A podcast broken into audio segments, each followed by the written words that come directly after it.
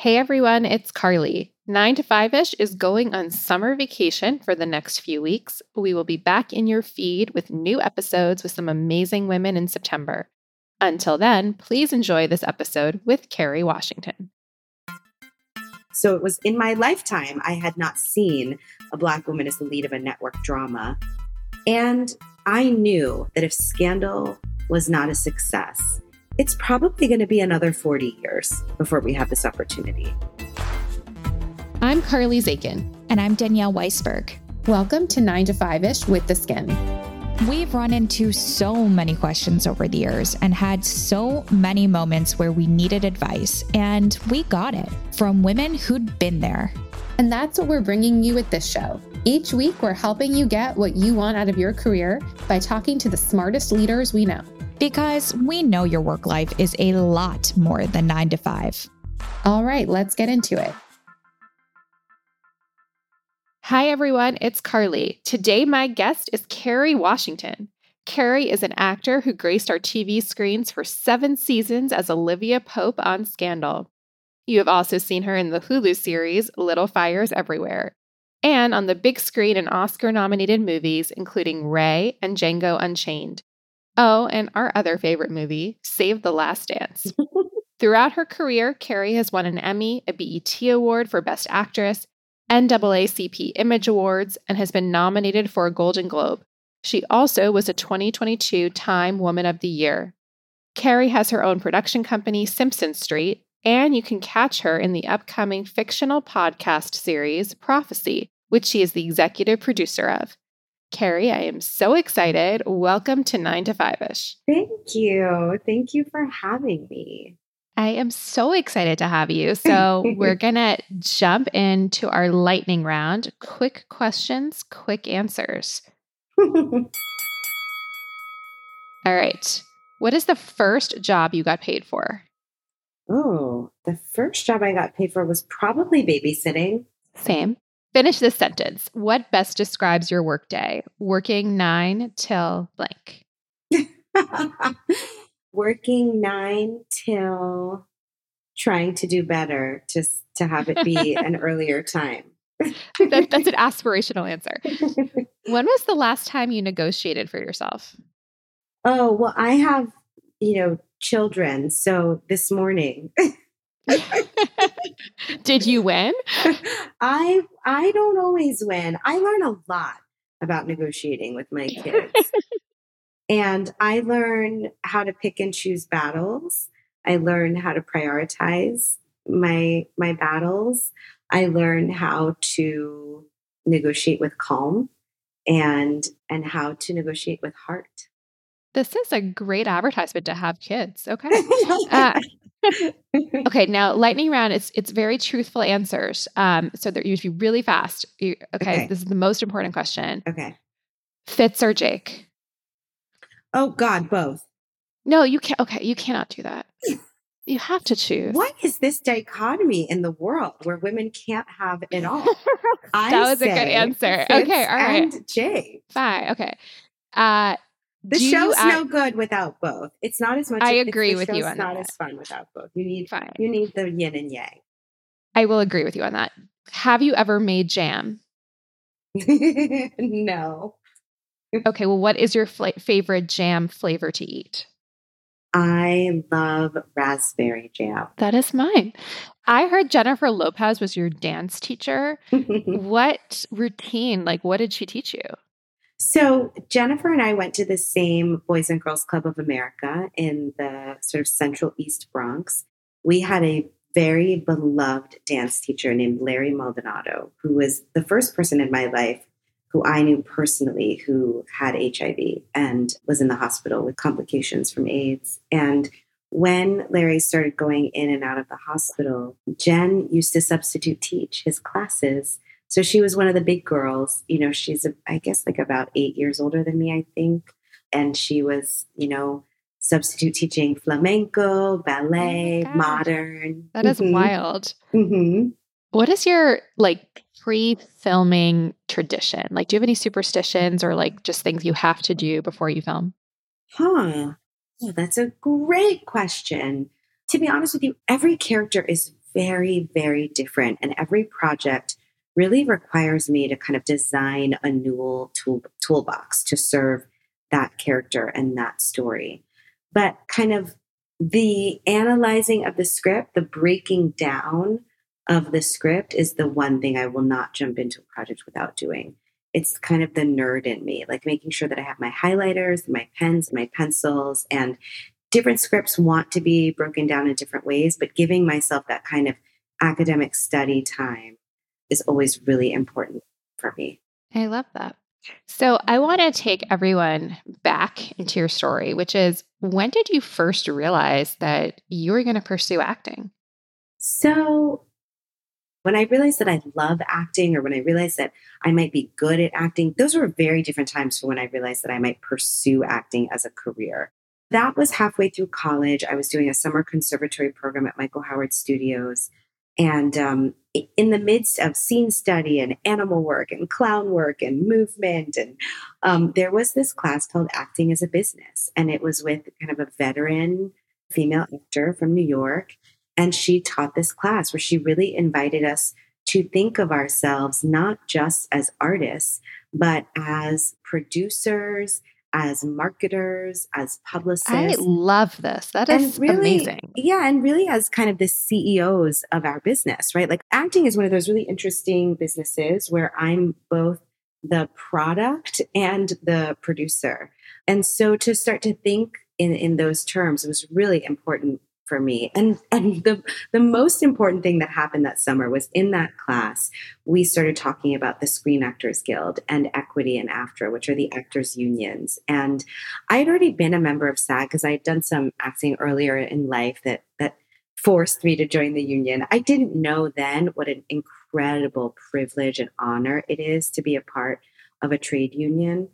And I guess at that age, halfway through college, something clicked for me where I thought the fact that there's multiple unions for actors says to me that I could make a living doing this thing that I love to do, even if I'm never famous.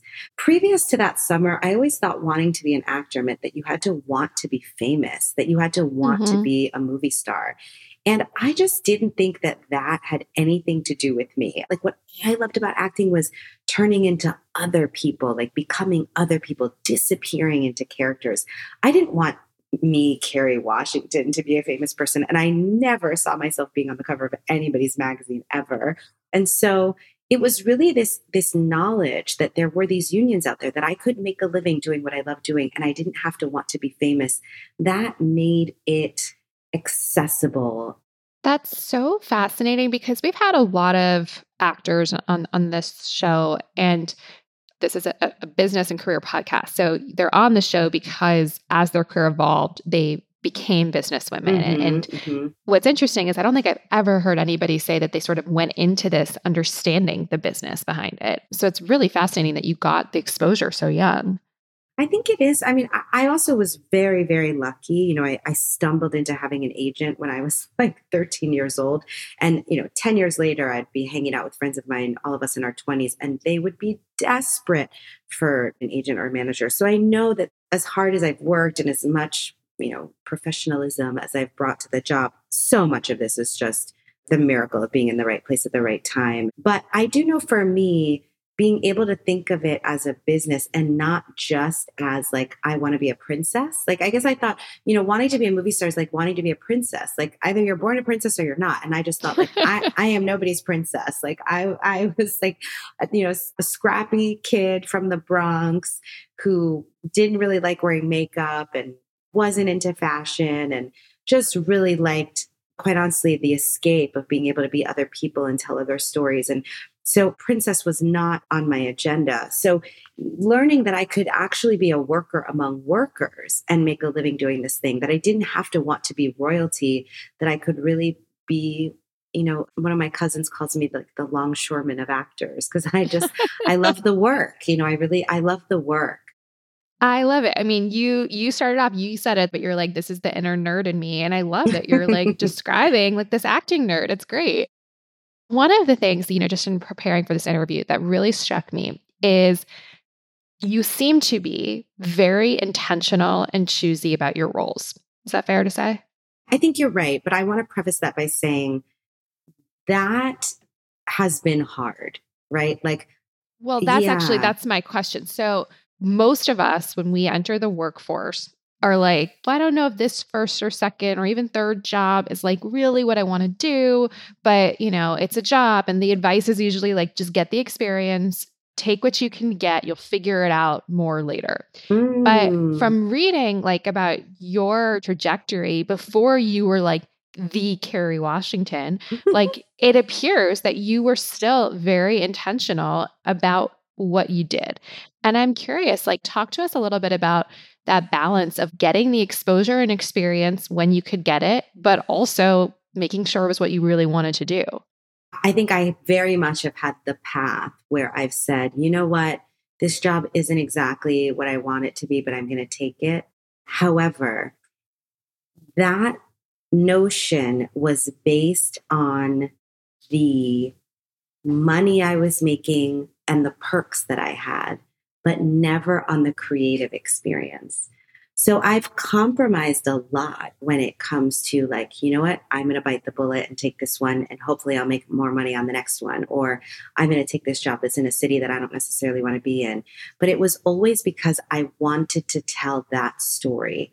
Where I was less compromising was in telling stories that I didn't believe in or that I felt were detrimental to the the larger narrative being told about women or about black people people of color black women in particular right so i've always really worked hard to say no to creative projects as an actor that I didn't want to tell, ideas and stories that I didn't want to perpetuate, stereotypes that I didn't want to embody. But that doesn't mean that I didn't have to bite the bullet and take jobs that I felt like weren't paying me enough or weren't exactly what I wanted them to be. And really, it meant that I always have a side hustle because having creative freedom for me as an artist, as an actor, is primary. So I never, not to say that I haven't, but I never want to take a job as an actor, as an artist for the money solely. So it means that I've had to have a side hustle. And when I was younger, that side hustle was substitute teaching, teaching yoga, being a hostess at a restaurant. Well, I love that so much because we talk so much about side hustles on the show. Like Danielle and I are very big on them. We always had one. I still, you know, my thing is like I love to sell clothes on the side. Mm, so I, I love that. I'm always consigning and I just I love it. But it's interesting because we haven't really talked that much about it. And I'm curious, what do you think your different side hustles how have they helped you in your your quote unquote day job? What mm. are they mm. giving to you that actually makes you better in your day job? Oh, that's that's a really interesting question. The number one thing that it gives me in my day job is creative freedom. Right? Like if I know that my financial solvency is not only reliant on my work as an actor, then I have more freedom to say no and to to do the things that I just really want to do as an actor because I have created some cushion around my financial freedom as it pertains to acting. So that's that to me is the number one benefit. But I think I think it helps me to continue to think in more grounded ways about the work that I do as an actor by having these side hustles, right? Like when I'm in the world of Neutrogena, I'm thinking very strategically about our consumer and about who's buying the product and what's missing in the marketplace. And it's helpful for me to take that muscle into my work as a producer. And when I hear a pitch say, like, boy, I really love that story idea, but I'm not sure who's going to see that. Right. So it helps to three dimensionalize how I approach my work as a producer to have the side hustle. It also just helps me to be in community and in conversation with the consumer in a different way, you know? You are known for your civic engagement, your political activism. And you've said in the past that you haven't been able to divorce your political ideology from your job and the roles that you've taken. What does that mean in your career? Like, how mm-hmm. has that mm-hmm. actually impacted your career? Yeah. When I think about how the business has evolved over the past few decades, and in particular the last handful of years, I think we are having a growing awareness that for our storytelling to be complete as a culture, we have to make sure that the stories are being told from more than one perspective. And we have to make sure that our heroes represent more than one community, right? So when I first came into the business, it was much more common that most stories were told from the perspective of a straight white male cisgender heterosexual guy and and that that perspective was the perspective right that was the hegemonic overall idea of how we should all be perceiving story and engaging with content and i, I think where we continue to evolve to understand that really the magic of storytelling is in the shifting of point of view, the shifting perspective. So for me, as a Black woman, I guess I say that I've never been able to divorce my politics from my art because if I think of myself as central to the story, and I'm always central to this, even if mm-hmm. I'm playing like, you know, fourth girl on the right in the back, like to me, from where I'm standing on stage, I'm the center of the story. Right. I, I have to be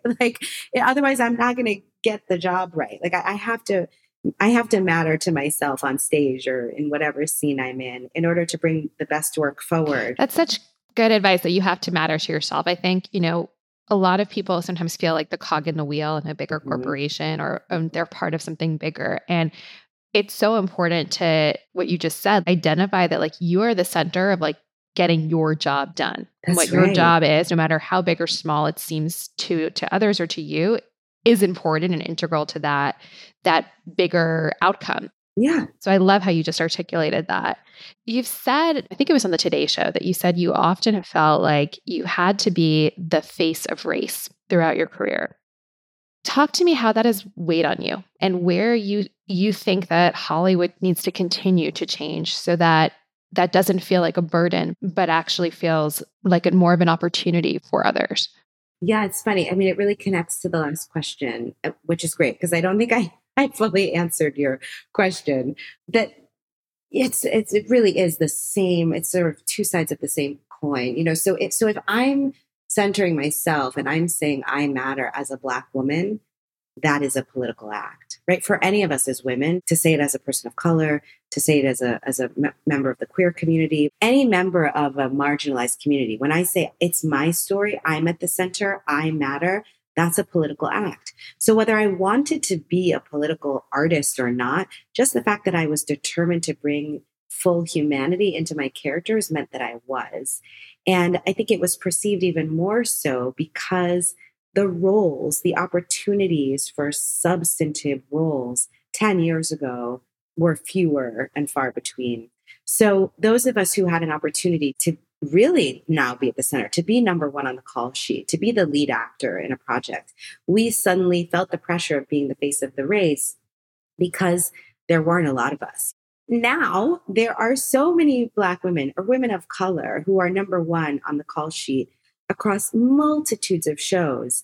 Not that any of those shows are any less important or any of those performances any less dynamic or captivating, but there's less pressure to have it be a particular thing that everybody else needs it to be because we have more outlets, we have more opportunity it had been almost 40 years since there had been a black woman as the lead on a network drama and That's everybody insane. was talking about it and i was not 40 at the time so it was in my lifetime i had yeah. not seen a black woman as the lead of a network drama and i knew that if scandal was not a success it's probably going to be another 40 years before we have this opportunity there's no way that i should have been I should. no, I mean that's unimaginable that pressure. pressure. Mm-hmm. Right, exactly. That's unimaginable and unfair pressure.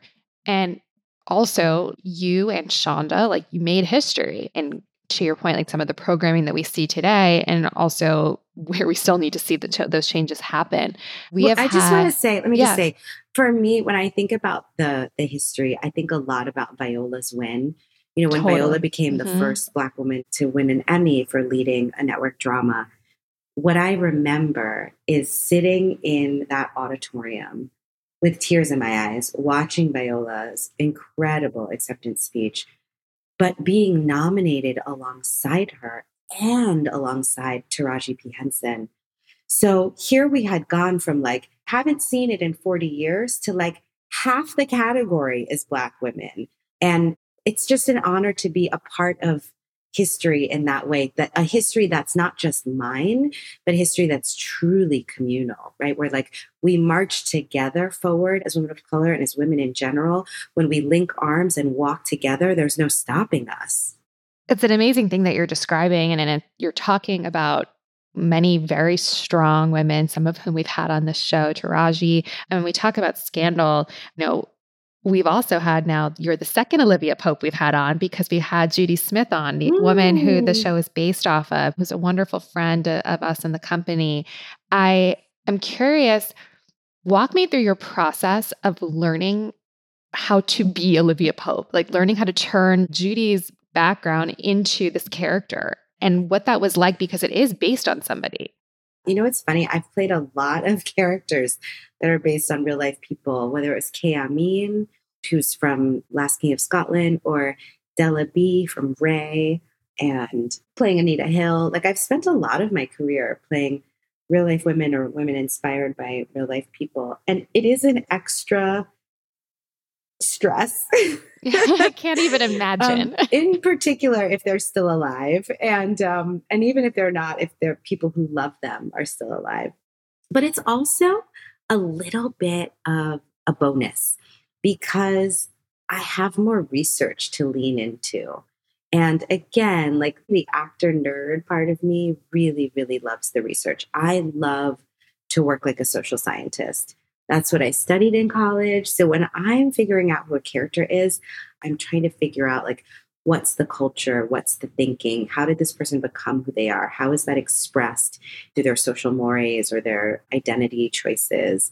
Those are the kinds of questions that I like to ask. So when the person exists, there's so much more to observe, right? Like it's much easier, I think, to study a tribe that's still in the world as an anthropologist than to study a tribe that only existed in Mesoamerica. So it's really fun. It, it's it is more pressure because you can be fact checked by the tribe themselves, but it's really inspiring to have the person as a as a jumping off place.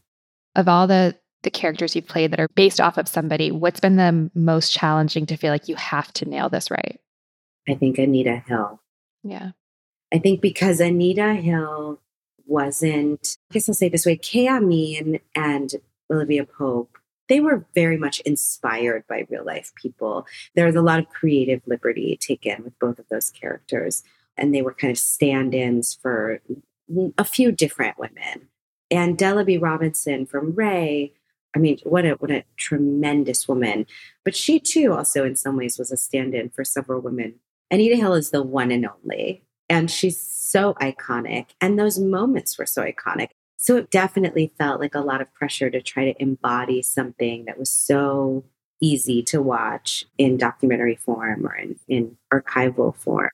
But I also felt like it was so important to bring that performance, that story forward in a more narrative, entertainment based container so that we could have the story exist and be part of the conversation in a larger way. We've talked about a lot of kind of the different hats you wear and the different stressors that go along with it. So, how do you find time to keep yourself sane, find time for yourself, um, and recharge? It's a great question. Um, my therapist says the same question for me every week. Surprise! She plant she planted this question. it's a he, actually. I have a Damn. male therapist, which I know is rare for women, or sometimes. But um, yeah, I, I, it's something that I would say is a practice. It's like, I think that self love, self care is a practice. It's not something that we just arrive at and we like land the plane and we're one and done. I think therapy is one way that I just keep tabs on how I'm doing. It's one way that I check in with myself and uh, for me, actually, fitness is another place, like movement what do you do? and exercise. I do a lot of Pilates. I do a lot of walking. Um, Kerry, we have the exact same things that are helping us. I love it. Um, I love to swim. I'm a big swimmer. Kerry, this is my whole list. is it really? yeah. Do you this bake? Because that's my other one. I do. I do like. I like to cook and bake. Right now, I'm actually in the process of fight training. Like I'm Oh training in okay, this is multiple- okay, we, got we've it. now we've now Well- bro- broken apart. this is i'm i'm learning multiple different martial arts for a film that i'm going to be doing this fall and so that has been That is this- awesome. yeah so this has been a really tremendously stressful time but i also have like more outlet for kicking ass than i've ever had in my life That I'm And, so um, jealous. That's yes. amazing. it is really fun to um I don't know. I don't think of myself as a warrior. You know, I'm not a Yeah. fighting person. So it's really a great exercise for me to take on some of that energy. And I do feel like it is serving me in my life in other ways, you know, that I'm I able love to that. bring that vibe around. So tell me the vibe you're bringing to prophecy. Mm. Skim what prophecy is about.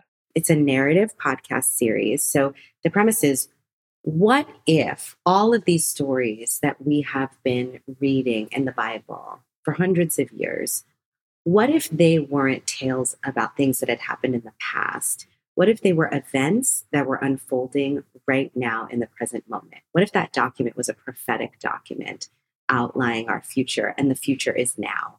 This is blowing my mind. It's my so heart just cool. started racing as you started talking. It is so. I mean, that's how I felt when the the writer Randy McKinnon came in and pitched us the, the idea, and I was like, "Holy moly!" Like it just was such a, especially because we're living in this time of like, right. You know, I'm like anything's possible. uh, yes, we're living in, in the time of climate change, you know, viruses and locusts. And it's just like we're here, we're in this moment. So it felt so real. So I play a woman whose name is Virginia, but whose middle name is Mary. And I find myself pregnant. And I don't know how that could have happened because my husband is infertile. So there are these like real life people whose stories begin to look a lot like what we've read in the Bible and how we find each other and navigate this phenomenon. Wow. What are you excited for? What's next? What's after prophecy? What's coming up for you? I'm really excited that we're creating material across multiple different mediums and platforms. So on Audible, we have this podcast deal, and the prophecy is our first narrative podcast to launch. We're super excited about it. I love the podcast space. My company, Simpson Street, is named after the street in the Bronx that my mother grew up Oh, on. Oh, I love that. Oh, thanks. She talks about as a as a little girl listening to radio plays, and so I'm really enjoying the idea of kind of the nostalgia of bringing back the radio play and the sensorial relief of engaging with material in just this one way. But also, we have a series on YouTube called The Street You Grew Up On. And in that YouTube series, I talk to lots of people that I love and respect and admire about the street that they grew up on and kind of what the once upon a time is in their lives. We have a series on Hulu that's launching this fall called Reasonable Doubt. And I'm not in that series, but I directed it and am executive producer. exciting. And that that I'm also really proud of because the creator of that show is an incredibly talented writer named Raamla Mohamed. She's a total badass. And we came up through the ranks together. So she was an early researcher in the first season at Scandal.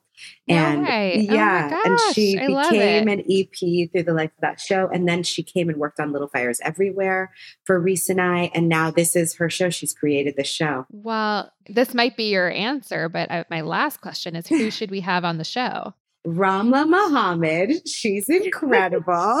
Can you introduce us? She sounds amazing. Absolutely. I would love to. I would absolutely love to. She's Thank such you. a gem. I love it. Kerry, what a privilege to be able to talk to you. I'm so excited for this podcast and love talking about where you've come from and where you're going. So thank you so much. Thank you. Likewise. Thanks for listening to this episode of 9 to 5 ish with theSkimm. A new episode will be in your feed again next Wednesday. In the meantime, check out our news podcast, Skimm This. Every Thursday, we cover what you need to know each week in 30 minutes or less. And we've also got another podcast, Pop Cultured with theSkimm, where each week we're covering the pop culture moment everyone's talking about. New episodes drop every Tuesday.